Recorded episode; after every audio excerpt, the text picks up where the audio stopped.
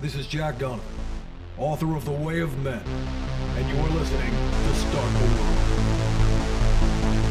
World. All right, I'm here with Richard Grannon. He's been on the show before, and I'll put up some links in the show notes to his websites and channels and so forth.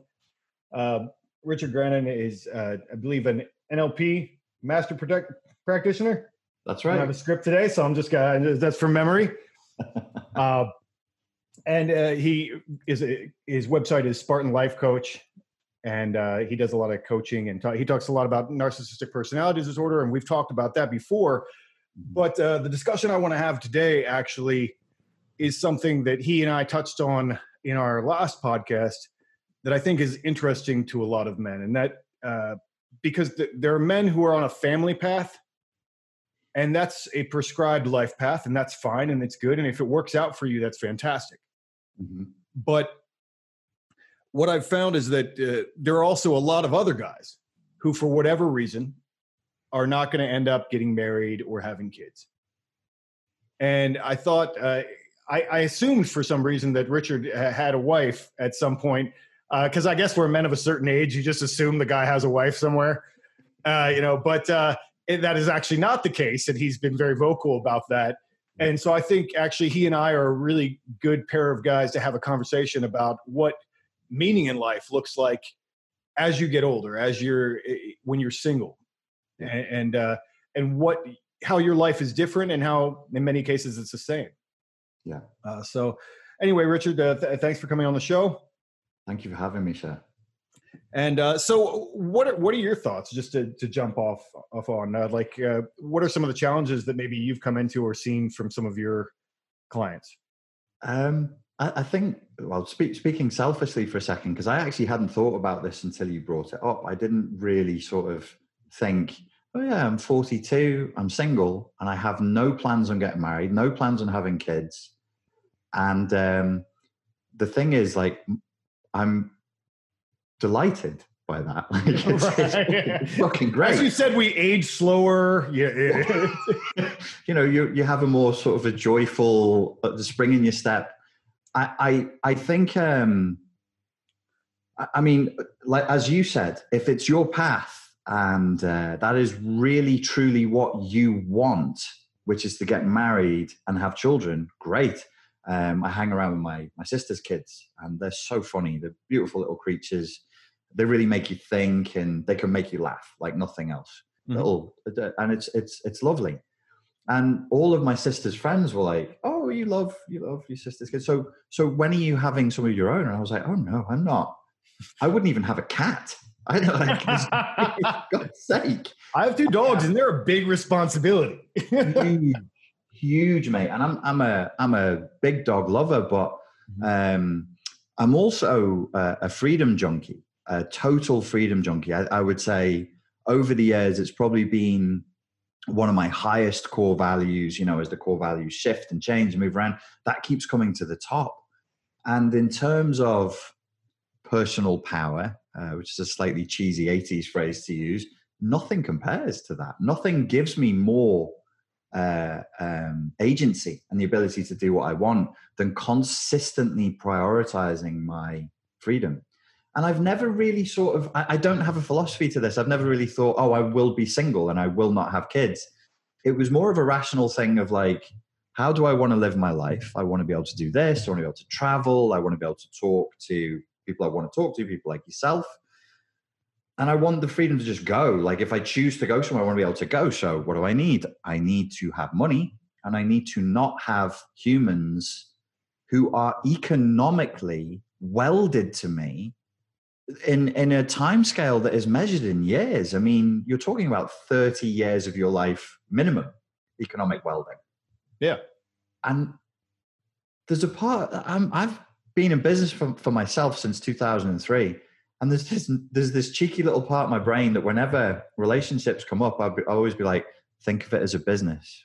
What's the contract? What's the offer on the table? Is this a good deal for you? And I'm like, no. This isn't a good deal for me. This seems like a service position that I'm being offered where, I don't know, maybe women would kill me for this. Maybe some of the guys who are trad conners would find this an appalling position, but I just don't see that as a good deal. I think if you've authentically fallen in love with a woman that you love and you chose to replicate because that was your instinct, good for you. When guys try to get into that scenario, they're looking for a wife and kids. I'm always a bit like, I'm not saying that's cultural conditioning, but it looks like a brainwashing response to me. Why would you, like, why would you choose? It's not spontaneous. And I do wonder if historically this is some sort of conspiracy or Illuminati mind control trick. Where, I mean, everyone really is right now. I mean, we're just going from one to the next. So I mean, you know, play the Illuminati card game. We're living it. And I sort of wonder, you know, maybe in a more natural environment, the environment in which we evolved, we weren't all in like one man, one woman, two kids. Like our tribal upbringing can't have been that. I don't think there's multiple societies we could point to that were, it was more complicated than that. The relationships were more complicated. I want to be with people. I want to be with humans. I love, I wouldn't say love humans. I'm fond of them in short, small doses. But I'm much more comfortable with the archetype of the shaman. You know, I'm like, let me go live in my hut outside of town. Right. Let me scream with the wolves in the middle of the night because I had a weird, just let me be a fucking weirdo. If you need something, come to me. I'll talk to you. I'll heal you. I'll, you know, raise the dead for you, whatever. Right. Well, I don't want to be with you all the time. It drives me crazy. Yeah. Well, I mean, I think that the idea that was, there are a bunch of kind of black pill or whatever guys who feel as though they're entitled to the two kids and wife and whatever. Right. And that's, right. They've been shafted by that. And I think if you go back in history, you know, men are expendable in a big way. Yeah. And really you had huge populations of men who never really got married or had kids. I mean, like most of us, look at the sailors. I mean, all the sailors who've sailed around, I mean, you're away for 10 years. The legionnaires who tramped all across Europe from Rome, you know, like they didn't see their kids either. I mean, for decades, if they had them, or they just never had them. What were their wives doing if they did have kids and they were away for decades? I imagine it was one of those Jody situations, you know, like, someone was fucking her, you know, like. So I agree. I actually thought about the black pill and the incel thing today. I was like, is there a rather poisonous piece of rhetoric or ideology out there where every guy gets a hot girl and gets to reproduce, and if you didn't, there's something wrong. You were duped, you were ripped off, and you need to be angry about that. Right. Whereas I'm like, I look at the women I would even remotely be interested in procreating with, and I'm stupidly fussy. I'm ridiculously fussy. Right. And I go, well, okay, dude, be rational. Statistically, in the age range, not insane, not diseased, not already having kids, you start talking about a tiny fraction of the population. And then I go, is it realistic for you to think you're going to end up in that kind of a scenario? And I think, well, no, it's not realistic. Why? What? That's pure entitlement. I think this really is first world, spoiled, brainwashed marketing, consumer capitalist entitlement. I'm angry because I didn't get the product I wanted. And I'm like, dude, you were missold. You probably don't even want that product. You've just been brainwashed to think you do. So you're mad about something you don't even want, I think, in a lot of cases. Yeah. Yeah. I mean, I have to say, I mean, I was raised to be a normal hobbit, very much. I mean, my family is super normal. I have two sisters, and they've both been married for either close to or 20 years. Mm-hmm. And they both have kids, and they're great kids. And you know, they've made the whole thing work. Yeah. And their husbands are good guys. And, you know, so the idea that that's not out there is, to me, I'm like, well, I see it, you know, like I'm in contact with it all the time. Yeah. And I definitely went through a period myself where I was like, hey, is there some way that I can make that happen? Because the kids thing, I don't know, it is part of a lot of men's life cycle. Right. And there is something that I do think, like being responsible for something like that kind of does for a lot of guys. They need something to, a reason to get their shit together. You know, when you're responsible for something, it reprioritizes things for you a little bit, and all the stupid stuff that you would probably do, you'd maybe make a little bit better choices. A lot, not you or me, because we are probably very similar in the being, you know, more in the kind of shaman, magician kind of path, poet, whatever. But you know, for a lot of guys, I think they spin their wheels if they don't have a set of responsibilities and some structure. And I think kids provide a lot of them with that structure. And just personally, I mean, I have really good genes. Like I've thought about it.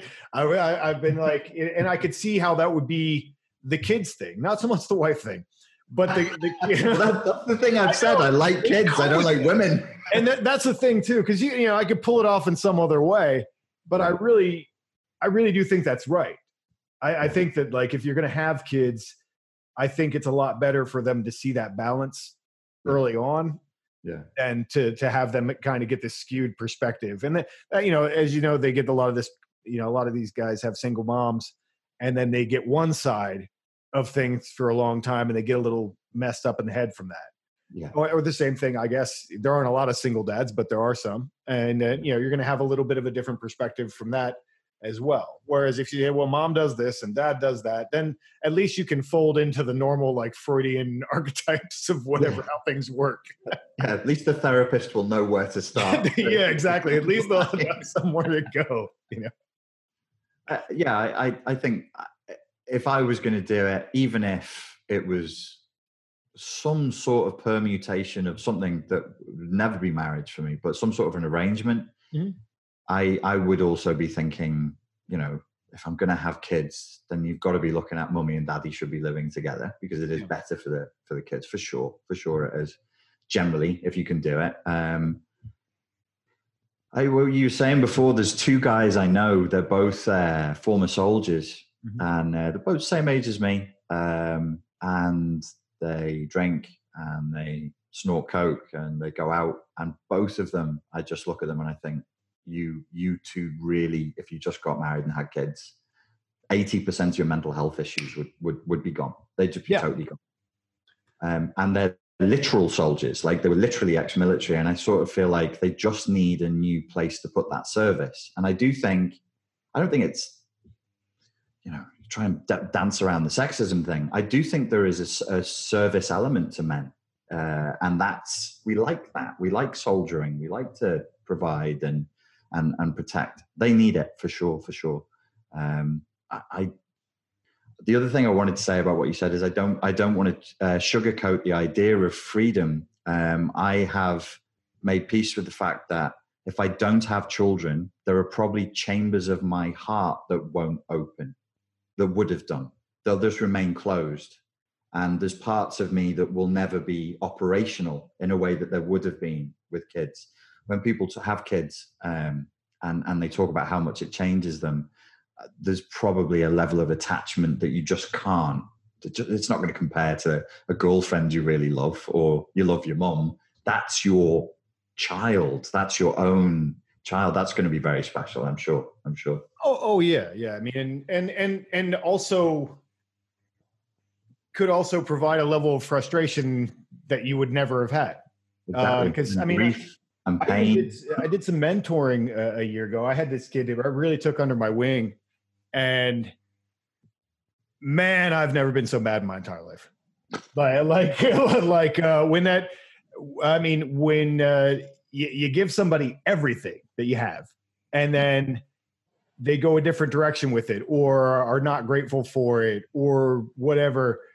And, you know, that was me as a kid. I was, you know, fuck you, dad. I don't care about what you know, like, to have that come back to you, you know, that's a level of frustration that I think obviously a single man is never going to have. Yeah. There's a lot to it. I think it's like I think it was Khalil Gibran wrote about it in The Prophet, where he was saying, the extent. So he was talking about, I think it was a flute, and he said it's cut, it's gouged by pain, and only the extent to which it's gouged by pain can it play beautiful, joyous music. And this theme turns up in The Prophet again and again. No pleasure without pain, no pleasure without pain, no pleasure without pain. Somebody was asking me yesterday about magic and the law of attraction, and I was trashing the law of attraction. I was like, it's a load of shit. It's barely related to magic. And he said, why? Why? What's the big problem? I said, it breaks a fundamental law. There's no sacrifice with law of attraction. It's completely infantile. There has to be sacrifice or there's no reward. Have you ever heard of a magical ritual that didn't have an element of sacrifice? And he was like, oh yeah. And I'm like, that's why it doesn't work. You're just jerking off. So yeah, I do think if there's going to be pleasurable elements to it, then those pleasurable elements will be matched by the painful elements. They just have to be. That's life. Yeah, I mean, sometimes not. You might slide by, like. But dudes have this kind of expectation that if they're going to have kids, that they're going to have these mini-me's that are going to do exactly what they wanted. And really, if you're I think a successful parent, you kind of have to let go of that and realize you can provide X, Y, and Z, but this person is going to do whatever they're going to do. Yeah. And they should, if you try and crush that out of them, you're probably going to hurt them. Oh yeah, totally. Totally. I mean, my dad has always been really good about that. Well, he wasn't good at it when I was probably a teenager. Yeah. But now, as I got older, he was just like, well, he's my son and I love him and he's just going to do what he's going to do. Yeah. And then I kind of came around in a bunch of ways, and now my dad's like my biggest fan. But I just wrote an essay. He called me up. That was a really good one, I have that relationship now, but I didn't as a young guy. And I think that, but if you would have asked my dad what he was trying to come up with, it wouldn't have been me. He couldn't have figured that out, how to do that if life would have depended on it. A 17-year-old electrician or whatever, well, he's 20 years older than me. So 20-year-old electrician, in the 70s? No. No, that wasn't going to, he had no idea how to do this. I mean, it's a hard perspective. I do feel sorry for parents, because I sort of feel like you're probably only really old enough and wise enough to be a good parent by the time your body's really not up to the job. Have you read the research that says our sperm ages as well as the female eggs? Like if we have sex, if we impregnate after 40, it's rotten sperm. Well, I've heard that. I don't know how true it is, but it is, there is definitely not as, I guess like everything, the chances of something being bad are slightly higher. Yes. I mean, you hear all the time of dudes who are like 60 and they're like, I just had my first kid and it's fine. So, I mean, that happens as well. Yeah. But yeah, obviously I have heard that there's more chance of there being a problem. So the big thing with parenting is that I would say me now, I'd probably be okay at it. Me at 32, I would have left that kid with some problems. Me at 22, fuck. Because it just would have wound me up. It just would have provoked me. It just would have made me mad because of the... I just couldn't. I didn't have the coping strategies to deal with that at all. But yeah, it's one of these things that and I think this comes back into. So how do you live your life? And it sounds a bit trite, but you want to examine. What is it? The unexamined life is not worth living. So you want to live philosophically. You want to be rational and just think, okay, this is what I have. What do I want? How am I going to move towards it? The other thing with the incel crowd that concerns me, that I think that they're blind to, is that they're coming from a inferiority complex. And I think they think being married and having kids would be like a badge of honor. And they'd be like, now I'm a man. Now I'm a man. Where we can point to plenty of cases where that just simply... Absolutely isn't. Not. Yeah. So there's like a reaching to some sort of utopia where some external thing will make up for the things that are inside of me that are not so good, and that never works out. So yeah, it's I just look at it philosophically every day, and every time the kids and marriage things comes up, I start shooting straight back into, like, for me, I'm like, what is the nature of this reality? And then I think, how fucking lucky are you that you get to just sit there stroking your chin, pontificating about the nature of reality instead of changing nappies? Because there's an immediacy to the fucking urgency if you got kids, right? Yes. But there were people in times gone by in the Gnostic tradition, and like the Bogomils and the Cathars, they wouldn't have children. They deliberately only have anal and oral sex. God bless them.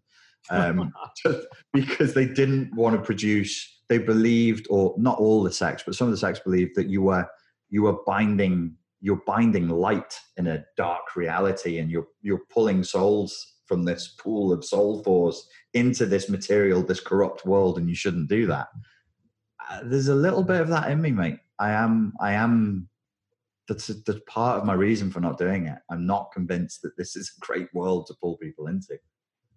Yeah. I mean, there's always two sides of that argument, because there's the best people don't have kids because they don't want to bring kids into a messed up world. And so then the world gets more messed up, you know? So it's kind of a thing that feeds itself. You know, I'm sympathetic to both sides of that argument. Yeah. I mean, like right now, like from a social engineering point of view, it's a fucking nightmare. Oh yeah. I mean, like right now, okay. There are kids being born in 2020, like their parents must be shitting their pants.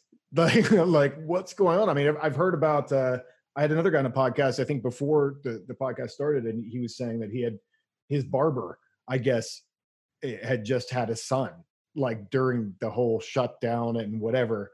And like, you know, they have no money. There's nothing going on. It's really, really tough times to be thinking about the future, because when you have kids, you really have to think about the future. Yes. For them, you know, that changes a lot of people's political and you know, philosophical orientations as well when they have kids, because they become a little bit more conservative, just because, you know, like I think young single guys are very much like very easy to fall into the Bane, let's burn it all down and start again kind of thing. Because they don't have anything. It's not going to affect them. Exactly, man. I have stuff, and I don't even want that to happen. You know, like once you have skin in the game, you know, then you're like, well, let's just see about burning it all down. Slow down, guys. Burn down a corner over here, you know, like, you know, do a controlled burn. Like, let's not, we don't have to wipe the slate clean. Yeah. You know, and I think parents are the same way. Obviously, they're like, wait, you know, I have two little people that I care about that have to grow up in that world. So let's not burn the world down right now. You know, so it's a different way of looking at things. Definitely. But then you have to imagine at some point, you know, and talk about revolutions and so forth in history. At certain point, people still say, okay, well, my kid has to live through a civil war, and that's going to be fine. Yeah, yeah. You know, that is what it is, because it has to be done. You know, definitely. And I do the argument about, you know, the higher IQ, the wealthier people, the people with more potential choosing to have less kids, is at a global collective level a very, very strong one. That, like, you actually, if we lived in a better world, perhaps, you know, under my fascist dictatorship, it would be like, it's your fucking social duty, you reproduce, fucker. And then all the low IQ people who live in, you know, a different place, we've just stopped them from breeding, because that's how I'd run things. So there is that social engineering side of it, and it is a good argument. You know, there's no doubt, because it's actually irresponsible. It actually at some point becomes irresponsible, but, you know, I just look at it and I go, I don't know where I stand on all this. I'm looking at the world that's been revealed in this revelation of the apocalypse of 2020. And I sort of wonder if the slide towards Idiocracy, have you seen that movie, Idiocracy? Oh yeah. Yeah. I mean, that's what you were just describing. Yeah. That'd be, And because somebody asked me a couple of weeks ago on a conspiracy theory podcast, he was like, is it going to be 1984 or Brave New World? And I'm like, it's going to be neither. This now is looking like we're sliding towards Idiocracy. You know, you have like a bodybuilding wrestler with a wig on in the White House, like pouring energy drinks on the crops. Right. Where all of the stupid people kept breathing because they didn't know what else to do. And all of the intelligent people kept on squeezing smaller and smaller and basically breathing intelligence out of the gene pool. I can see that being a very possible future. In terms of revolution, and currently obviously we're dealing with whatever it is that it pretends to be, which is based on identity politics. Mm-hmm. I think the next divisive split that's coming down the pipe is going to be IQ. I think people are going to be talking about IQ more, and that's mm-hmm. going to be a very interesting conversation when we start having that one, and very final in a certain sense. If we start going, oh, are we dividing by left or right, authoritarian versus libertarian? Oh, no, actually, we're going to be dividing by IQ from now on, because we can't run the world this way anymore, which is worrying, because you know that's the world we would have been living in if Germany and Japan had done what they wanted to do. We'd already be there. We'd already be IQ checked. We'd already be segmented, and right. That'd be where we are. But I sort of feel like if we don't go, because we're slightly off topic now. I'm looking at it because I have the time to, because I don't have kids, and I'm going. We can figure out that. We can navel gaze and figure out that we can navel gaze. It's great. Yeah. I'm looking at it, I'm going, what's the real problem here? And I boiled it through, and I boiled it through, and I boiled it through, and I was like, it's not about politics. It's not about ethnic identity. It's actually about the fact that most people can't think. They can't think. They think in terms of. They think for 15 seconds where they should be thinking for 3 minutes. And they get like 15 seconds through a thought. And wherever the thought ends after the 15-second Instagram clip that's running in their mind, they just stop there and go, and that's the end of that. Yeah. Like, no, I decided. That's the beginning. So, that's going to be an interesting. That's what I would predict over the next 10 years. We're going to be talking an awful lot more about IQ. It plays back into this thing of having kids and so on, and also like what to do with yourself. I mean, for me, it's as I say, I find it quite enjoyable. I feel sort of self-indulgent, very self-indulgent compared to my friends, because I could do what I want. And I can see guys being scared and going, fuck, what am I going to do if I don't get married and have kids? And I'd be like, just flip it on its head. Look at all of the advantages. Look at all the freedom and all the time you have to do whatever you want. It's pretty awesome. Right. So, I mean, it's really, in many ways, and in a second, I'm going to get back to conspiracy theories, because I got some, but some things I got to get out. I think that really is the answer for a lot of these guys. It's finding something to invest in that isn't a kid. Yeah. Because you still have to have some structure, and you still need some responsibilities, and you still need something that's going to, you still need a baby. Okay. You need a baby, but it doesn't have to be a person. Right. Exactly. You know, I mean, like it's kind of crass, and it came from a really weird book years ago when I was writing more about sex and stuff like that. But there's an author called Supervert out of New York, and he was writing all these really philosophical, weird sex books about extraterrestrials and all kinds of things. But anyway. His quote was, sex is in porn or like erotica kind of thing? Yeah. It was like erotica about extraterrestrials and stuff like that. It was just way off the charts, but also really smart. You know, like really well. The weirdest wank you could have, where you're coming and being made to think at the same time. Yeah. Like orifices. It was. I mean, we're talking about that. Like, you know, but the quote is that sodomy is the sex of philosophers, because they have children of the mind. And I was like, that's brilliant. And it's not wrong. That's nice.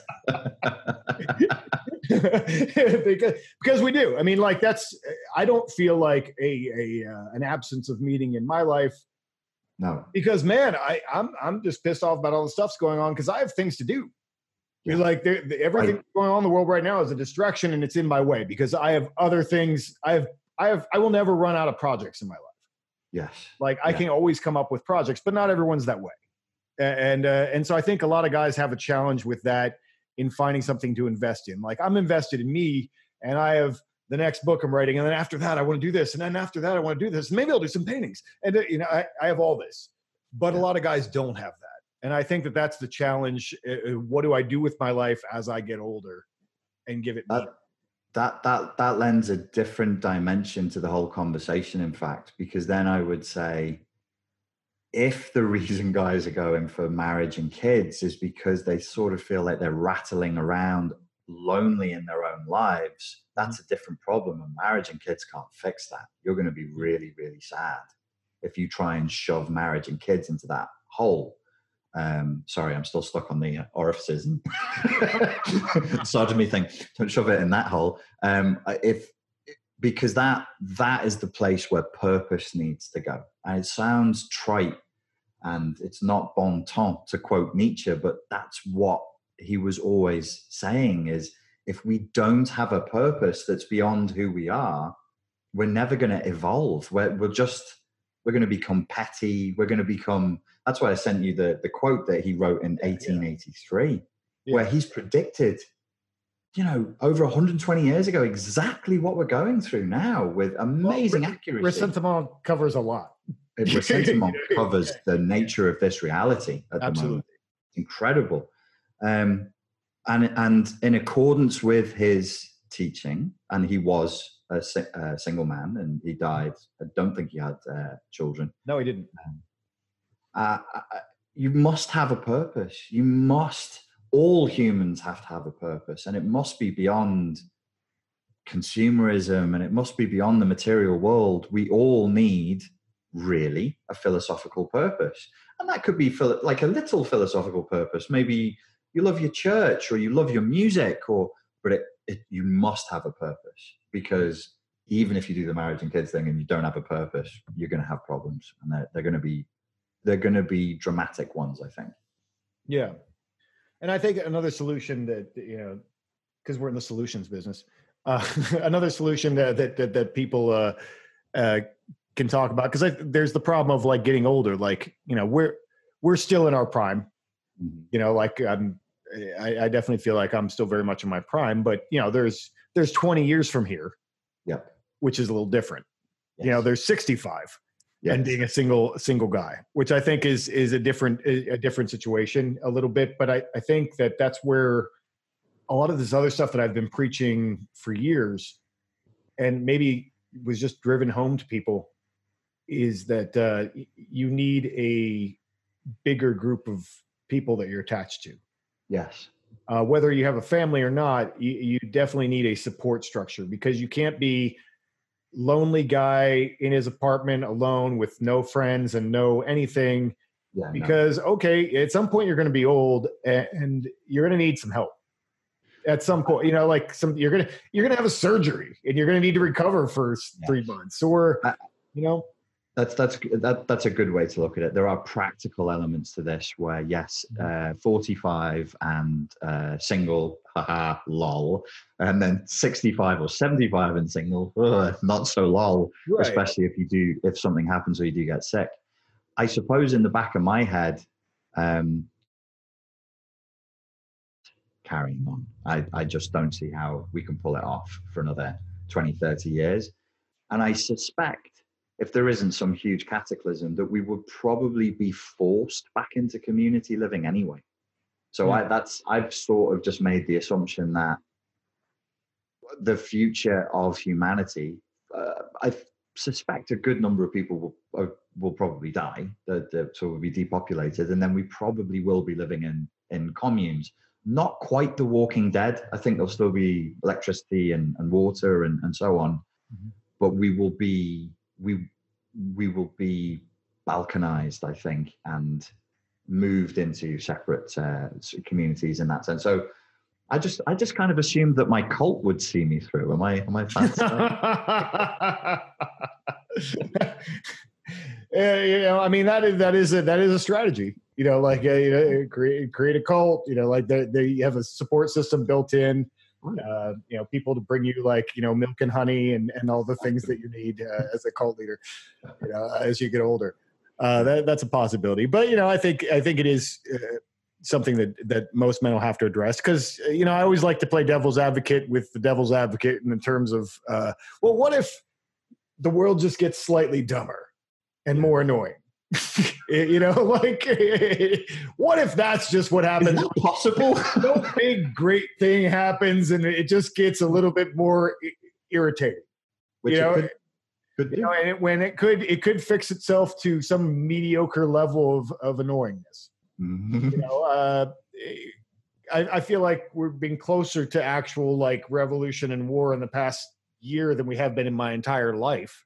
Yeah, but. You know, let's say it fixes itself in some stupid way. Mm-hmm. And, you know, there's just some other reality they have to live with. I think the key is always going to be this thing that they've been preaching, which is, you know, you can be independent and live, you know, like live in a condo by yourself and just talk to people on the internet and never really interact with anyone. I mean, it's almost like COVID was a test drive for like, see, you can just live in your apartment like a slave and never like little hamster and never leave. And it's like pushing us towards the pods, isn't it? In the Matrix, yeah. It's a soft version of the pods, but it's just apartments, not quite actual fluid filled pods just yet, but we're definitely being pushed in that direction. Yeah. Well, I guess they need them to do programming and stuff like that. You know, they'll still need programmers for a while until the AIs just take over. Yeah. But anyway, yeah, I think for a lot of guys, I think the solution is going to be finding groups of people, but whether it, you know, be fraternities of men, and that's something that's happening a lot online.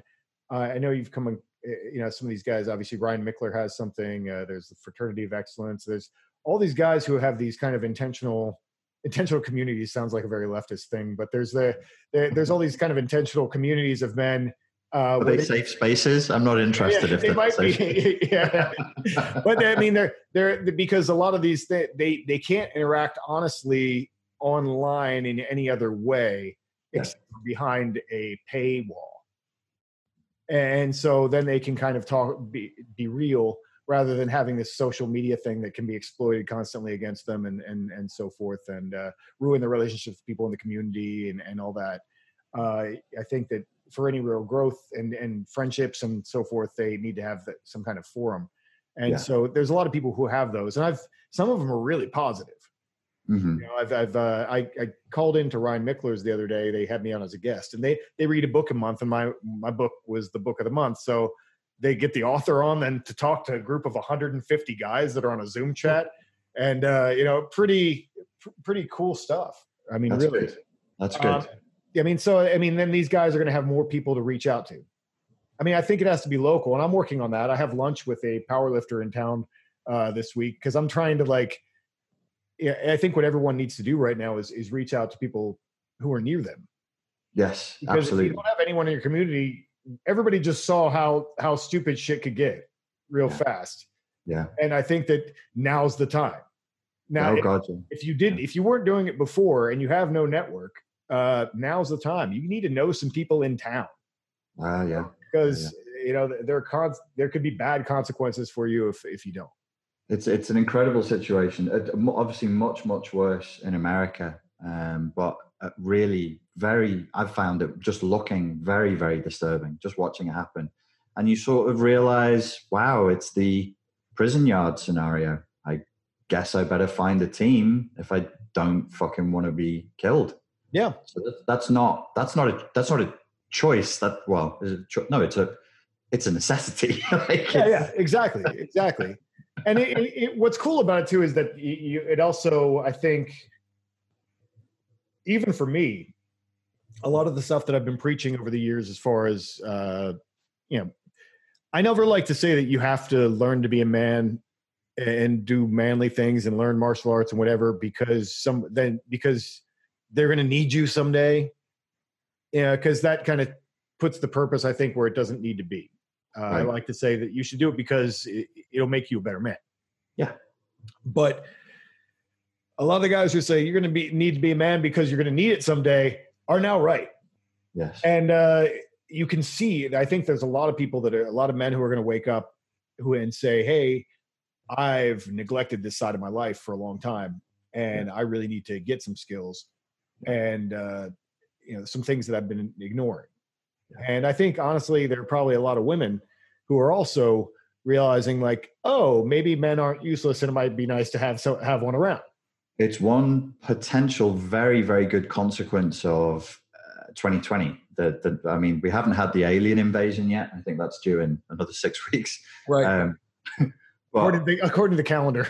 Yeah, according to the calendar. Yeah. We may see a sexual revolution here. And I've spoken to so many women and girls, like all age ranges, some beautiful girls as well, like who are at that age where they're now looking for partners. They've got options, 23, 24, 25. And then they're saying, there's no men. And I'm like, well, that's because you and your lady friends kick the fuck out of all the men and stamp them into hiding. So that's why there's no men. But now we may see, because of this hardship, a real swing back around. And I think we can say we're already seeing that. We're already seeing that now, which is great.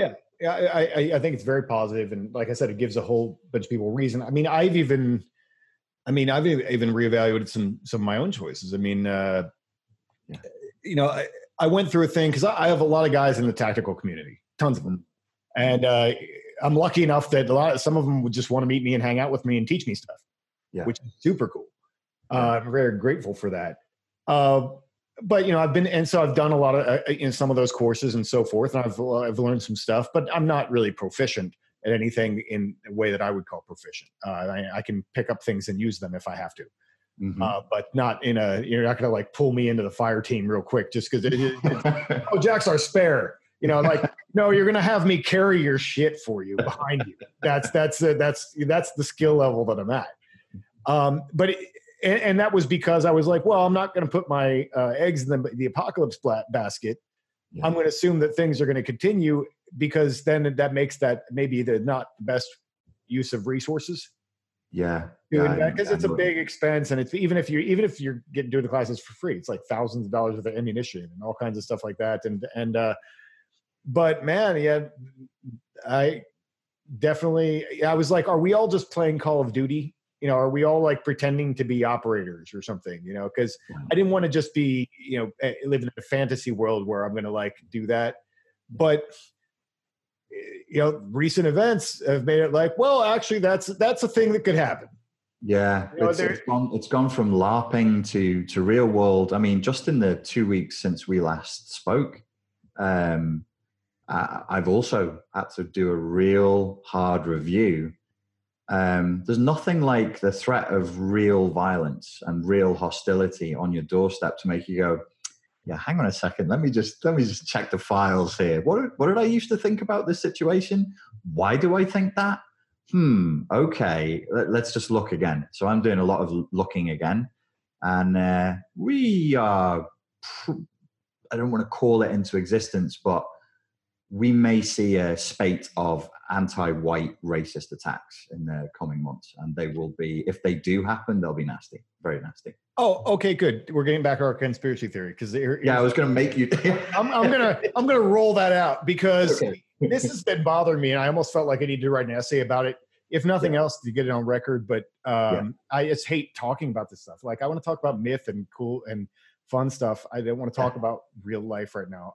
It sucks. But and I don't want to. I hate talking about politics because those people, almost all people involved in politics on any side are vile. Yeah. And so I just don't want to deal with them. Yeah. But especially at the extremes, vile on both sides, terrible people. But what I think is happening right now is that, you know, obviously the left in America, I can't speak to the rest of the world. In America, what's happening is that the riots on one hand created the worst argument, you know, for gun control ever. You know, like they basically blew up gun control arguments. Like, you'll never need this now just went away. Yeah. I think for a lot of people, that is a tough argument to make. Yeah. But I think that's kind of a Pyrrhic victory for gun people. And because what I see happening is that for some reason they've allowed, groups like, Black Lives Matter and that are really radical Marxist groups. They're not just nice black people, because there are a lot of nice black people in the world who are responsible and have their shit together and are for anything that you and I would be for. Yeah, this is the trick, isn't it? Is going, oh, we'll divide by race. And you go, no, I don't want to divide by race. I want to divide by your fucking ideology. And right. Radical Marxist, I think. Radical Marxist and just world-hating. Just a world-hating ideology. Yeah, it's terrible. And I just, you're watching all these people give money to this organization that wants to take their money and redistribute it. Mm-hmm. I mean, like, that's what that is. That's what they want. That's what their goals. It's not like I'm making that up. That's not a conspiracy theory. Like that here are our goals. They want to, small businesses are like lining up to support this thing that wants to destroy them. Yeah. And yeah. I don't get it, but I think everyone's just afraid. Everyone's just afraid of being canceled. And they're like, hey, they want to be, hey, I'm not a racist. And supporting a terrorist group is not the same as not being a racist. But that's the choice that's being made right now. What I think is happening, and the media has been doing this for a long time, is that anyone who disagrees with that narrative is going to be pushed towards the white nationalist box, mm-hmm. Mm-hmm. even if they're not. Mm. I mean, there's a group like in America, and I don't even know what they're for or whatever, like Boogaloo Boys or whatever, and it's basically, I think it's just basically a lot of gun people who are kind of very, very adamant gun people. Yeah. As far as the best of my, like that, it might be time for the revolution kind of guys. Okay. But it's not a race thing. Yeah. There are black people in that movement. There are all kinds of other people in that movement. I've taken a bunch of gun training classes, and there are gun nerds that are of all races and whatever, and they all agree on some certain things. Mm-hmm. But there's been some, like opening salvos in the media of trying to associate that group with white nationalists and the manosphere. Mm-hmm. Even this, okay, well, we've gone to conferences with blacks and Jews and whatever, and they're all there, and it's all cool. And that group is not a racist group, like yeah. the manosphere group. It's a different thing, but they try to push that into the hate group box. That's a problem. And so, if you can make these groups into hate groups, even if they're not, any group that has a boundary or will assert a boundary or will defend a boundary must be criminalized under this fucking Marxist take. Right. And so I think that in the next 6 to 12 months, and I think this is pretty much a guaranteed thing, what you have is some white nationalists, and they generally tend to be on the spectrum. Mm-hmm. A lot of those guys who are real deep into it, they're on the spectrum, and they're a little wonky and maybe easily manipulated and make bad choices and are just socially retarded.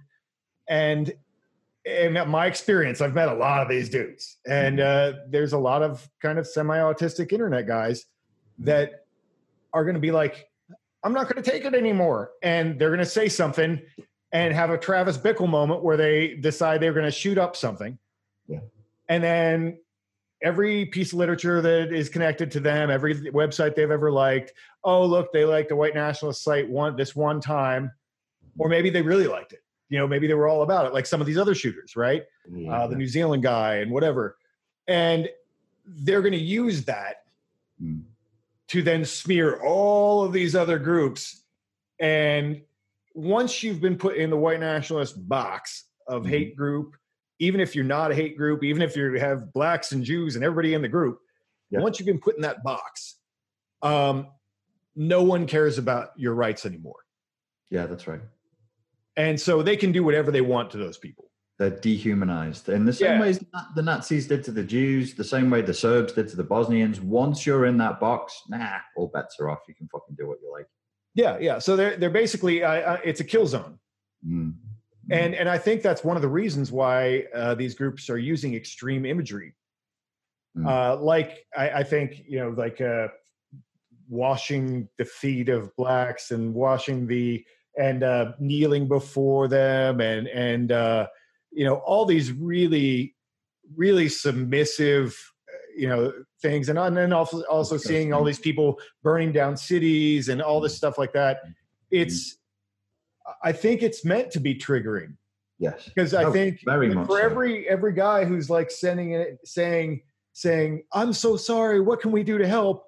There's another guy sitting at home and is like, fuck no. No, we're not doing that.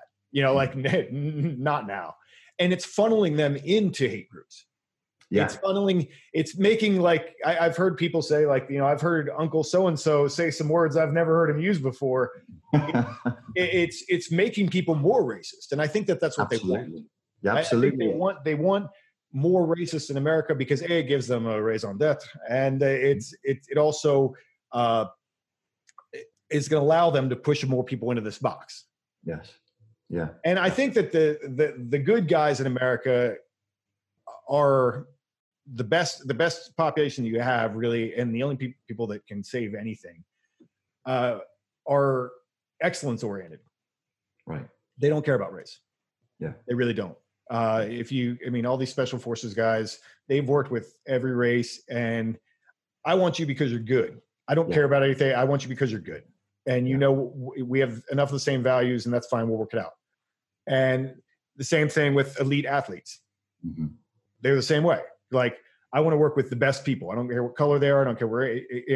And those are the guys that you want to hang out with in life, just generally, are the guys who are high performers. Yes. And the people who are focused on race are generally really low performers.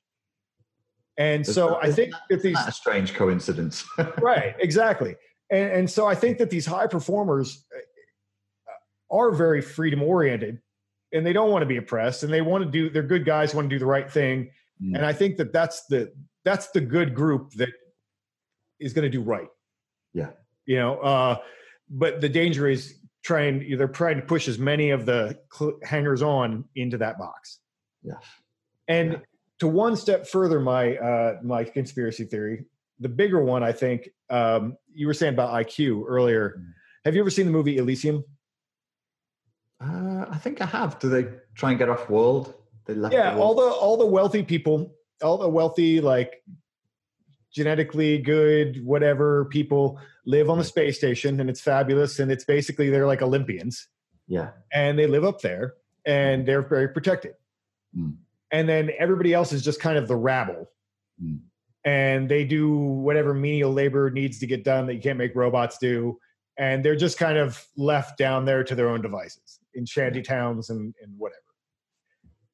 I think the Elysium thing is where we're going. Yeah. I think that there's a class of wealth that stopped caring about race. They stopped caring about nationality a long time ago. Yeah. And they have assets all over the world. They're, you know, and they're going to marry each other. They have their own magical race and social class that they've created that you don't get to be in unless you've gone to the Harvard Club and, you know, maybe touch some babies. I don't know. But apparently that's a thing. I don't even know what to believe about that. That seems so crazy.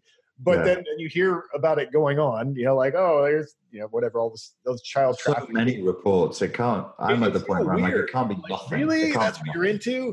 I mean, I have to wonder if it's not like a price of entry. I think like if you enter a gang, you have to commit a crime because they'll always have something on you. Yeah.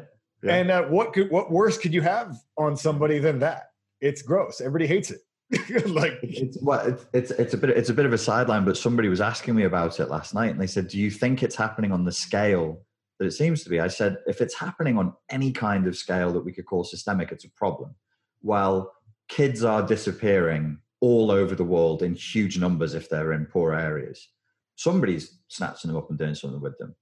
And they said, "So do you really think so many people are pedophiles?" And I said, "No, because psychologically there are perversions, there are paraphilias, but there couldn't be that many pedophiles." And I think what happens is that's really broken.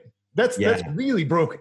Yeah, it's quite a small proportion of the world. I think probably what happens is if there has been a ritual murder, torture murder involving kids, I think it's reported as a pedophilic event rather than a ritual sacrifice event. Maybe the media just feels a bit funny about, you know.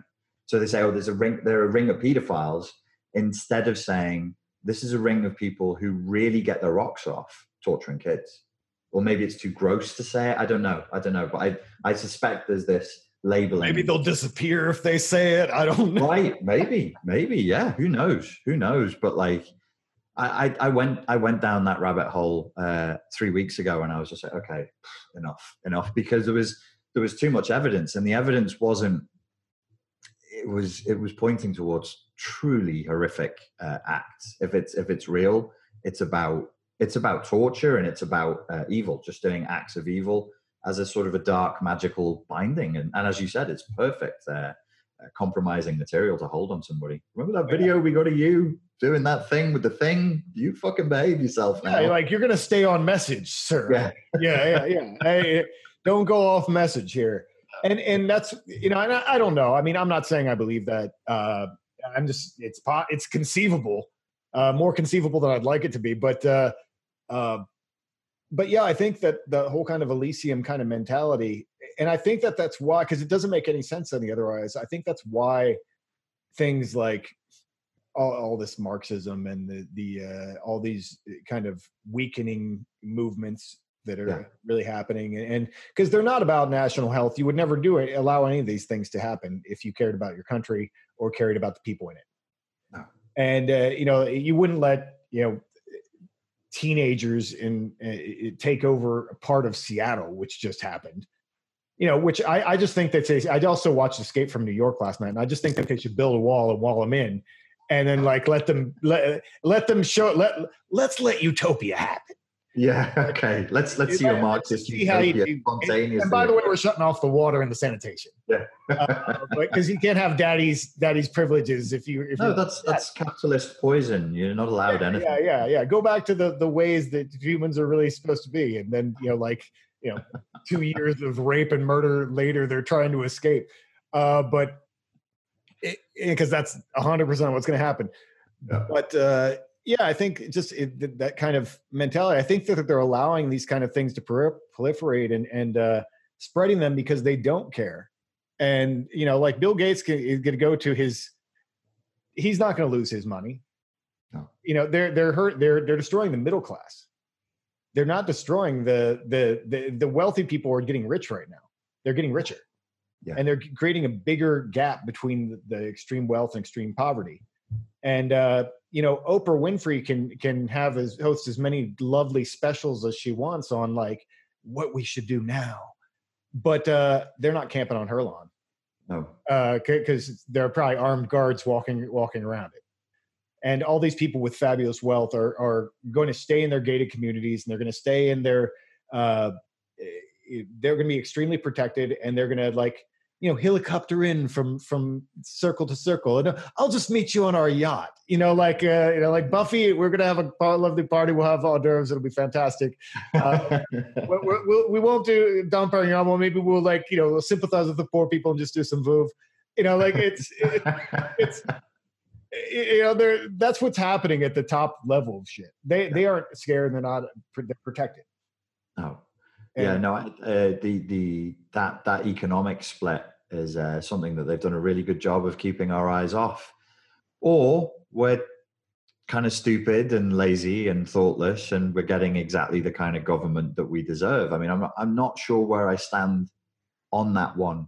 I 2 months ago, I had far more sympathy for people than I do now. There is a point where I start to say, okay, if we're just going to be willfully fucking stupid, maybe this is the way it's supposed to go in this particular permutation of evolution that we're up to. Right. You know, idealism can't stop the inevitable. There's no utopianism that can fight human nature. If this is what humans really are for now, and this is the zone we need to go into, I sort of take that, I sort of look at that and go, well, mate, you know, it's on the table for me. I'm like, yeah, that could be, Elysium could be exactly where we're supposed to go. Yeah. I mean, I think it's an H.L. Mencken quote where he says like, the people deserve to get what they want good and hard. I've never heard that. That's fucking great. And I think that's what's happening, you know, a little bit. It's like, okay, you want that's the new reality that you want. All right, let's see how that works out. Let's see how that works out. Yeah. I mean, and there is that, I get that feeling when you know, silence is violence. You have to. And I'm like, I have to what? You have to kneel. I'm like, I'm fucking kneeling for anybody. Yeah. There's nothing about your skin tone. I don't kneel for anybody. I've never knelt. Why the fuck am I going to start now? Because your fucking political agenda. Fuck you. It's funny that Antifa's on this. And Antifa, the whole point of Antifa, I thought, was we're the resistance against fascists. And I'm like, okay. And now you're the bullies telling people what they have to do, backed with pure thuggery. How are you different from the... what color shirts did Hitler have that went around beating people up in Germany? Brown. But I mean, really, if you look at... I mean, Mussolini, I mean, where fascism really comes from, you know, like, and it was always poorly defined. So that fits the profile. It's no one ever really actually knows what fascism is, aside from armed political thugs. Right. We can all agree. It's basically thugs doing the work of a dirty work of a political party. Yeah. And that's really all it has ever been in any cohesive way. Yeah. I mean, because there was... I mean, you know, there are all different movements all over Europe at that time, and I don't think any of them are relevant now. You know what's not happening? The Nazis aren't coming. Like, I've met them. They're not coming. You know, like, they don't have a leadership. And that's the other thing I've been trying to explain to guys, because, you know, like I say, people are being funneled into that white nationalist thing and whatever, and this fascist thing and so forth. And the leadership isn't there. Yeah. Their leadership isn't there, and the skill sets aren't there. There's nothing that there's no money there. Yeah. You know, like there's none of the things that you would need to make any successful change in society. Right. Right. It was just a lot of angry dudes. Yeah. A lot of angry dudes with not a lot of skills and not a lot of money. And it's just a recipe for failure. Yes. Yeah. And that's why I always try and I'm trying to talk guys out, because I see them going. They're seeing things that they haven't seen before, and they're getting triggered, and they're starting to go down that path. I'm like, don't. I've met those people. Don't do that. You know, because it's a bad spot.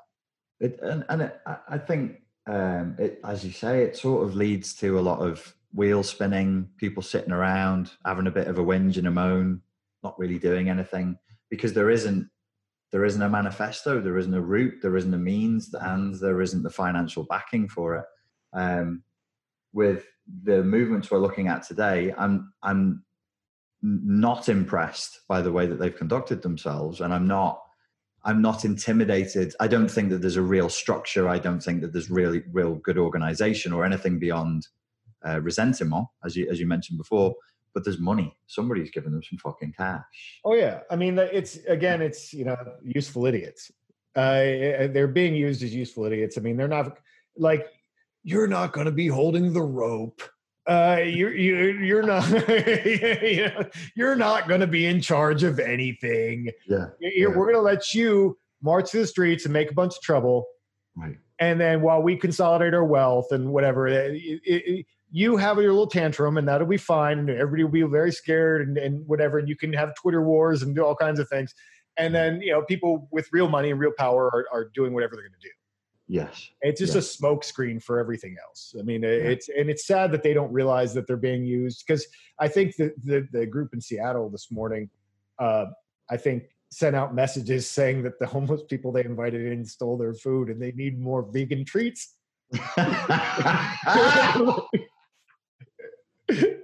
That's beautiful. I know. It's only in Seattle. Exactly. I believe, like, maybe it's just propaganda from the other side. I don't know. It's funny, and it's exactly what you would expect. Yeah, that's wonderful. That is wonderful. Totally.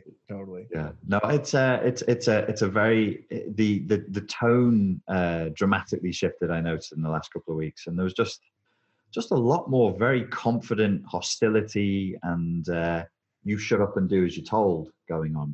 And I'm like, I honestly don't care where that message comes from. It's going to get a violent response from me. I don't care who's saying it. Yeah. I mean, the sad thing is I really feel like actually contrary to what they were saying, what everybody's saying right now, I actually feel like, especially in America, since Charlottesville, racism and white nationalism generally were on a downslide. Yeah. A big downslide that they probably wouldn't have come back from. And this is actually going to make them have a little moment before the final, but like this is going to make them have a little bit of a moment right now because people are feeling extreme. Yeah. Yeah. And if the thing is, if these big media companies, especially, if they wanted to actually stop racism, all they have to do is be fair. Mm-hmm. Because then they take away the best argument that these guys have. Because I've heard all their arguments, and the best one that they have is that if you're on Twitter or you're on Facebook, any of the big media platforms, you can say, kill white people mm-hmm. with impunity. Yeah. It's not considered hate speech. It's considered okay. Yeah. And no other group can you do that to. Yeah. Especially white men. You can say, kill white men. Yeah. Yeah. And you know what? If they just policed that fairly, say, hey, you know what? You're not allowed to say we should genocide anyone on our media platform. Yeah. They would actually reduce racism. Yeah. Because they'd go, okay, well, we're not allowed to talk about genociding people. Okay. All right. Nobody's allowed to talk about genociding people. All right. Sounds reasonable in a civilized. That sounds reasonable. Okay. That seems fair.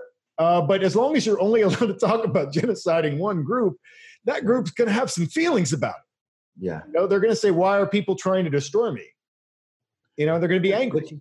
Which is, you know, just being frankly honest. I mean, I am a lefty, but in the last couple of weeks, I've been like, okay, with the it's race-based hostility. Yeah.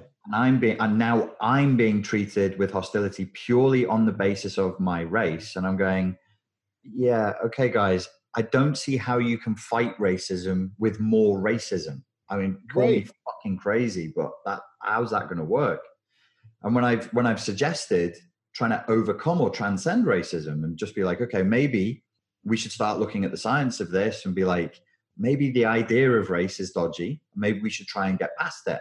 No, we don't want to do that. This is coming from black people. We don't want to do that. You don't get to get the advantages of race and then having won the race of race, switch it off. We want to stay black and we want you to stay white. So I'm like, aha, this means you're living inside of this weird progressive leftist fantasy in which you think one day you on your team are going to get an apology from the other team. In this case, it happens to be black people. This amorphous mass that we'll call black people. Right. And this amorphous mass called white people. Right. Your fantasy is we keep going until we force whitey to say sorry, get on their knees, supplicate, and then give us things. And I just said to them, I said flatly, if that's your fantasy, let me tell you right now, it's never, ever is that going to fucking happen. It's not going to happen in America. It's not going to happen in the UK. It is happening. I mean, it's happening everywhere, but I mean, the thing is, it's never going to be enough. It's never going to be. They're not going to get, when we're talking like, will the white establishment raise up black people everywhere in America? The symbolic action of kneeling. Yes. Even we have British politicians who've been on Twitter kneeling. Yeah. The symbolic gesture of, letting you tear down signs and monuments, which a lot of that is happening in the UK now. Yes. We'll give you the symbolic gesture, but they're not going to give them money, which is what they need. Like if you're poor and you're like, I'm pissed off because I'm poor, nobody's giving you. I mean, I don't even know what kind of transfer of wealth it would require to financially uplift a whole ethnicity. And I don't know how you would even do that. How do you practically fucking do that? I mean, and then are you giving, what about all the poor white people? Like exactly. you're just giving, because there are a lot of poor people.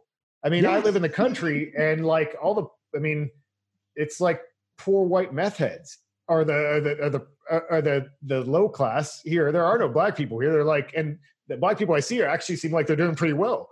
Not like wealthy, but like they're just normal dudes going to Home Depot and like doing normal stuff. But like the ghetto, the low culture here is just white meth heads. Yeah. And so then it becomes this weird discriminatory thing where it's, I really think, and I've been saying for years, that smaller governments are always better. Yes. So like, there's a certain size that is too small probably to survive in the modern world. But, America, the way it was set up was that states were supposed to have most of the power, and that's kind of gone away. But even in this COVID thing, you saw different states come up with different solutions and have different results. Yes. And so a lot of people got to try a lot of different things, and that's how you figure out how stuff works. Yeah. And that's the best thing possible. And that's what we should be doing with all of this, instead of like one thing happens somewhere, then we have to change everything everywhere. That's always wrong. No, that's a bad way to do decision-making. Bad thinking. It's just shit. It's just shit-brained thinking. It's limited and it's infantile. Like, it's broken, daddy, fix it. No, nothing in the adult world works like that. Some things just fucking suck. And I'm not saying life doesn't suck for people. Absolutely. Right. Oh, sure. Is it fair? No, it's not fair. Show me where it is fair. Where is this utopia you dream of where there is fairness? Where in the world? Right. Where in history? Point to the fucking thing. Have we ever done it? Has humanity ever done fair? No. So stop it. Stop with this fucking horseshit. Yeah. It really is childish. I think it has to do with maybe it's a consequence of, like the 1950s and when the first generation of teenagers that had money and were given respect where they didn't deserve it yet. And I mean, now, and now we just keep lowering it. So you have like your Gretas and so forth of the world that are like, lecturing to adults when they're really just programmed bots, like saying what mommy and daddy told them to say. But, you have all, it's like, let's take a child's opinion seriously. And we've been doing that for too long. Like, university students, I think unilaterally, I don't give a shit what they say, ever. Like, if you're a student at a university and you're like under 25, you've never had a real job, or your real job is like your work study job or some bullshit, I absolutely don't value your opinion at all. When I was at university, that's the way it was. It was like, you're a fucking kid. Shut the fuck up and study. You're at university to study. You don't want to study? Leave, motherfucker. It was never, oh, what is your pro? You want something? Oh, everybody stop. This dickhead wants something. Who cares if they fucking want something? Right. Is that how the world works? Is that if you come and work for me in business and you're like, oh, I want a thing, am I supposed to just stop everything because... No, fuck you. It's not how the world works. I don't. Well, let's shut down for the day. Someone had a feeling. Right, there's a feeling. Exactly. It's insane. It's insane. But with the university thing is a really good example, because I was actually listening to Douglas Murray talking his audiobook, The Madness of Crowds, describing the near riots that were at the university. In 2017, because Eric or Brett Weinstein wouldn't go along with he was supposed to leave for the day for being white. He was supposed to leave. Did you hear about this? Yeah. And he said, I'm not leaving the campus for the day for being white. That's ludicrous. And there was a near riot because of it. Yeah. But it was indulged. And I was like, so what you're telling me is there's a bunch of kids kicking off. Call security. Security can't handle it. Call the police. It's criminal behavior. Why are we talking about it? They're criminals. Yeah. Yeah. You should be. You're a university to learn, and I agree with you 100%. If you're at university, unilaterally, nobody should give a fuck about what you have to say. Go and study. Totally. I mean, because most of my opinions that I have now, I didn't have when I was a kid. I mean, like I had very similar opinions of a lot of what these people had. Yeah. And then I actually had jobs and had to work in the world and understand how things actually work. Yeah. And that then I think it changes your perspective a little bit. But a lot of these people just work in these bubbles where all those values are perpetuated, because a lot of them, have trust funds and all. They don't really need the money. No, you said it, mate. It's money. There's too much money available for them. Yeah. And I don't know. I just I saw the beginnings of it. Like, I graduated in 99, and you could see the shift from 99 to 2005 of how much money was being tossed at students. Like, I was living in a rat pit when I was at university, and 5 years later, 6 years later, there's these luxury apartments for students. I'm like, well, why do you need that? Part of the student experience is living in grunge, and that's, you just get through it. And then they weren't in shared accommodation anymore. They're in single fucking luxury apartments. I'm like, do you want your children to be raised as socially awkward, entitled, narcissistic fucks? I mean, that's because that's how you do it. Right. Make them live with each other. They're like the young little wretches they are, and don't give them ideas that are totally unmerited. Very strange shift, and it happened very, very quickly from 99 to 2007, there was big shifts there, big shifts. Yeah, it's very strange. I mean, I think, yeah, people just give them too much credit, and it's indulged. And I think, you know, it's maybe it's because of lawsuits, or maybe it's just because it doesn't matter. I think I had an argument, bizarrely, with a stripper one day about how because she was saying how protests matter and they get shit done, and occasionally that is true, but the stuff she was talking about was just literally just like, no, that's a street tantrum. What you're having is a big street tantrum, and I'm like, if the government was actually scared of you, they wouldn't use rubber bullets. Yeah, you know, like they wouldn't use tear gas and rubber bullets; they would just shoot you. Yes. The reason you're allowed to do that is because you're not a threat, and they're indulging this, and maybe they even want this.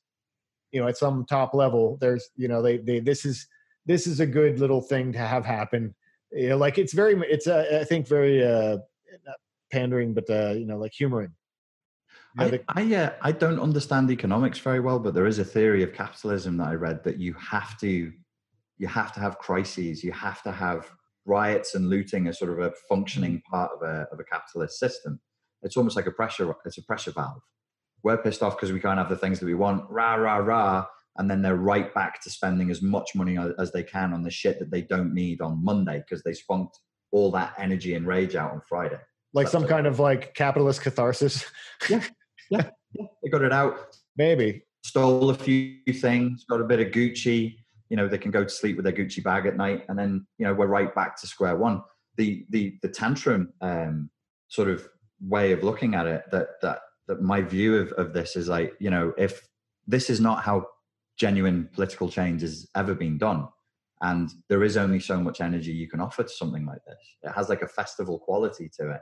You attend, you go, you experience the joy of the chaos and the solidarity. You're not quite fighting with the police, but you're shouting at them. How terribly exciting that must be for you. How very nipple stiffening. You know, you throw things at them, you get pushed, somebody shouts, and you tell your mates about it, and you're like, yeah, and I did this, and I did, and then you burn out, you're just tired, you go home, and that's it. Fascinating. And that's really interesting. Like, yeah, like it's like a bacchanal. Yeah. You know, like it's some, you know, like this ritual purging of emotion. Yes. And that's people, I've said this and people have looked at me and gone, well, you're a white, middle-class, middle-aged guy. You just don't like seeing young black people and young white people going out and smashing stuff up. And I'm like, I want real change. I want real change. This is masturbation. It is a bacchanalian, just get that Dionysian spirit, just okay, back to work on Tuesday, kids, because you spent all your energy. You're limp now. It's like I think it was the psychologist Reich would talk about the orgasmic cycle. You become excited, you start fucking, you spunk it out, and then you just go back to work because what else is there? Like you've not thought it through well enough. I mean, real change means taking that libidinous sexual energy, we're back to magic again, and disciplining it and controlling it and holding it and producing it and pulling back, producing it for years, fucking years. That's what real change takes. There's a real discipline to that, but I'm not saying that here. No. I mean, that sounds like a lot of work is what that sounds like. Exactly. Yeah. So when you mentioned the university and tying it into the riots, I look at these things and I go, you guys, what is this really about? What is it? There's what you're claiming it's about. And then there's what it's really about. Is this about trying to avoid work? And I think, yes, in every sense, in every sense. Yeah, I mean, I think that's definitely part of it. And I think one of the reasons why this has been so powerful and it's gone on so long is that, like a lot of people are out of work. Yeah. A lot of people are out of work and have nothing to do. This is the most exciting thing. They've been locked up at their house for 2 months. This is about the most exciting thing they can imagine. Oh, we're going to go fight the police, except for the police aren't actually going to fight because then they kill you. Yeah. They have enough like tactical dudes doing a riot control that if they wanted to turn it on, if they wanted to press play on that, you are all dead. Yeah. But they are restraining themselves from doing anything while people scream at them. This is where I have a little bit of a hypothesis that I've been kicking around, that in a sense, we are all enslaved by consumer capitalism. Sure. The ethnicity thing is the people who are in charge don't give a fuck about your ethnicity. Yeah. And we're all on a plantation. Now, we're allowed to riot every 5 to 10 years on the plantation as long as we burn our own beds, as long as we burn our own huts.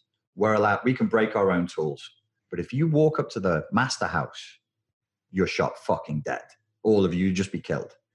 And we kind of psychologically, unconsciously know we can do this, but we can't go the master's house. We don't go that far. And I think that's why I don't respect this shit. I don't respect it. Yeah, go. You guys want to create change? Go riot at the White House, motherfuckers. Oh no, you won't, because you're pussies. Because you're gonna get fucking. Because they're gonna put you down. Yeah, and because that's a security risk, and they can justify it. And the same thing, like, okay, go. Oprah's got a lot of money. Why don't you take that and redistribute that wealth? Right, exactly. Oh, you're not going to. That's right, because same armed guards, whatever. Go. Bill Gates has a ton of money. Like, he probably just fucked everyone's life up with this virus thing, and putting out bad information. Oh well, maybe you should go fucking drag him out of his house. Oh, you're not going to do that. They're not going to do that. They're just going to go burn down Arby's restaurants and convenience stores and like middle-class businesses of people who've worked their whole lives just to have a little bit more, and you're going to destroy that. And that makes me furious. I hate that shit. It's dreadful, but under this sort of conspiracy theory, mm-hmm. you absolutely would give them bricks. You absolutely would lay bricks out. Because you're channeling this libidinous energy. You're saying, over here, God, can we do that? No, not that place. That, just pushing, right. Pushing them over there. And they're even showing them what to do. They're showing them, you brick the glass. You can burn a building. And you just think, it's all gibberish. This is ceremonial. This is purely cosmetic. You're not revolutionaries. You're fucking posers. You're worse than posers. You're thugs. You're mindless thugs. This is not a revolution. Yeah, it's really, and so many people, they're acting out, like whatever the people in TV are doing. And this is a huge problem with the world. And I really think it could be solved with local media instead of this global media makes everyone crazy. Yes. Like if anything happens anywhere, everybody has to be crazy everywhere. And that's a terrible thing. It blows problems way out of proportion. Yeah. And like in my town, and I put this in an essay recently, in my town, there's like, what was it? I think 26,000 people like in the county, less in the town, 13,000 in the town, I think. Mm-hmm. And there are probably 8 black people, maybe 10, not very many at all, but they had to come and do this thing because they didn't want to be left out. Right. And so like there's 40 or 50 white people laying down in front of the police station, like demonstrating against this problem that does not exist in this community because there are no black people. Like there are only few. And like I said, most of them seem like they're all right. Yeah. And they're doing fine. Yeah. And really there's probably a lot more Mexican immigrants and farm workers and stuff like that who get profiled. In fact, the guy I live with is Mexican. He's been pulled over 4 times more than I have. Yeah. Yeah. He's never been ticketed because once he opens up his mouth and he's like, "Oh, hi, officer, how are you?" But if he, but because he's Mexican, he has gotten pulled over more. Yeah, and that's real. Mm-hmm. And so I can see that, but that's not a problem. I mean, the black thing is not a problem that exists in the community, but everybody had to go and lay down because that's what they saw on TV. So that, were they laying down to protect the police station from what they imagined would be masses? No, no. They're actual like protesters. What they do is because the guy was like suffocated on the ground. Oh, and so they lay on the ground, like how, like imitating his martyrdom. Right. I mean, it all is, it's when you study myth a lot and all this kind of stuff, it all seems very, it fits a weird profile. It, like, yeah. It's like a passion play that they're doing. Like, oh, we're all imitate the what the martyr did. And they all like lay down and do this. It's all very strange in this very religious way. Yeah, it's funny to see, isn't it? Like how quickly when the unconscious forces are stirred up, we go back to the more primitive permutations of our religions throughout. You see us go back like 4,000 years, 5,000 years. You go, oh, you're doing some fetishism now. Oh, that's interesting. That's cute. Okay. Yeah, that's horrible. Yeah. We haven't seen that in a long time. Thanks for bringing that back for 2020. Unfortunately, I feel like the next step is witch burnings. And I think Can we skip that? You know, there's going to be some witch burnings and some, when you hear people talk about torture, I'm like, oh, I think I read in one of their flyers that the institution of the police has only existed for like 200 years or something like that, which sounds not right and far-fetched, or maybe it's just like how you're phrasing what police is. Because I'm pretty sure there were people came around and beat you up if you didn't do the right thing in ancient Rome. And, that there's always been law and order and someone enforces it. So it's just a matter of the name, probably. They mean the British Bobby only existed. I think the British Bobby is 1850, something like that. It might have even started in Scotland before it was in London. But yeah, the British Bobby is known as like the police. But yeah, there would just be thugs. There would just be... Yeah. Mercenaries would just cut your fingers off. Or the knights are going to come around and rustle you up, or whoever does that. You know, the state enforcers. I mean, people always had enforcers, and that's what people are. So they're talking about community policing, and I'm like, okay, well, if police didn't exist, which I'm not sure I buy. Community policing, is that like the Inquisition or like witch burnings or what? You know, because you'd get a band of people that would go around and decide they didn't like something and round people up. And it's basically mob justice is what that is. Yeah. And the law exists because that's not really great most of the time. That doesn't actually, it doesn't work out well. There's this eternal battle in these kind of situations between sort of immature idealism and then people who've experienced cynicism. And you just go, look, I was a nightclub security for 15 years and a security manager for 5 of them. And when it comes to things like this, I'm like, look, you need some big fucking brute on the door. Why? You should talk to people. I'm like, if you have a big fucking brute on the door, there's not more violence, there's less. Right. There's less violence. Because the fucking assholes who are not like you, person who's arguing with me, you're nice, you're reasonable, so you think nice, reasonable, we can talk and everything will be okay. But some people, they don't want to talk and they're not nice. They're actually quite nasty. And you have to choke them unconscious or take them out by the fucking head to get them out the club. It's just the way it is. It's just, so yeah, I've been asked about the police reform thing over the last few days. And I'm like, you're living a total fantasy. There should be, for me, the whole thing with this individual case that's so easy to lose sight of is that there was a review board who's unnamed. We don't know their names. They saw a video of the 4 policemen acting in a way that was criminal. They totally criminal. Mm-hmm. That review board said, fire them, not arrest them. That's it. That's all we should be focused on. Oh, okay. That needs a review. That needs to be checked. You can't see a video of cops and say cops killing somebody, or even just breaking his arm or breaking his leg or any unlawful use of force. You must be arrested. Even if you're released the next day, the first response has to be arrest them because it looks like they committed a crime. The fact that they just fired them indicates you know, a boys' network, a wink and a nudge, and we'll take care of you. And you can't have that either. Yeah, but how quickly we lose sight of these simple things. It's gone now. That's not the debate. And that's unfortunate, because I think that, you know, like, you can, I would agree that, you know, that guy should go to jail. Yeah. You know, no, I wouldn't have any problem with that. So what are we all fighting about? I think most of America would be like, yeah, that guy should go to jail. Yeah. And then he's in jail. Yeah. And so, okay, cool. All right. Yeah. So I feel like that's okay. Justice was done. All this other, but now you've killed a whole bunch of other people. Yeah. So who gets to riot for that? Yeah. You know, like where was their review board?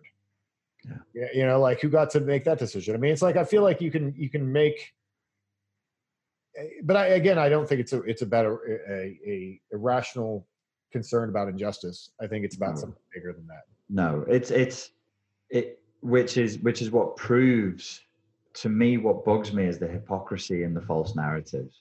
Right. They're saying we're doing this because of this, and I'm sat there going, you clearly fucking aren't. There's no correlation between these two things. That's not why you're doing it. It was an incident that indicated there might be a problem within that police force. You've just got to stay calm. You've just got to stay, or not even that police force. It's whoever decides who gets fired and who goes to prison. I don't know if that's the district attorney or whoever. Yeah, I mean, there is a problem. Address the problem where it is. Not like everywhere else, because that's really like as dumb as racism. You know, it's like, okay, well, these black people are criminals, therefore we should treat all black people like criminals. Right. That's a global statement. So when we move from the specific to the global, everything gets dumber. As you said, like if all local networks were reporting local news, the world would be a saner place. But we're reporting news globally as if it's happening on your doorstep, and everybody gets dumber and crazier because of it. Yeah. So but the mainstream media really has behaved just so recklessly. It's such an evil institution. It's so stupid. And you can't, I mean, if you have any brains, you shouldn't believe anything that they say ever. And you know, once you've seen behind the curtain, I mean, I've dealt with enough reporters in my life that I know that they lie because they've lied to me. Yeah. You know, and so I know that they lie, and they basically will give you whatever their editor says is the story that they want is what they're going to work for. Yes. So they're basically, I feel like prostitutes are at least honest about what they do. You know, like reporters, any person who works in the media at any kind of high level is a complete prostitute, but in a dishonest way. Yeah, exactly. They trade on deception. Prostitutes don't. You know, journalists are actually trained. You're going to say like, hey, like you're, you know that they're going to tell you that you're really handsome and that like that's part of the deal. You know, like that's part of lying, but I enjoy the lies. Yeah. But you know, these people they're supposed to be telling you the truth, and they pretend as if they're telling you the truth. Yeah. But they're being paid to lie to you. Yeah. And so it's just a different. It's vile. It's a very ugly business. Very, very ugly business. That. Very, very. Cool. All right. Well, we've actually expanded. I think we've covered all the conspiracies that can possibly be covered. But this was super fun. I think it's a good bookmark before we get into aliens. We'll save aliens for next time. Yeah, next time aliens will be great. But cool. But thank you for coming on. Again, this is Richard Grannon. Thank you. All right, man. Thank you. Cheers.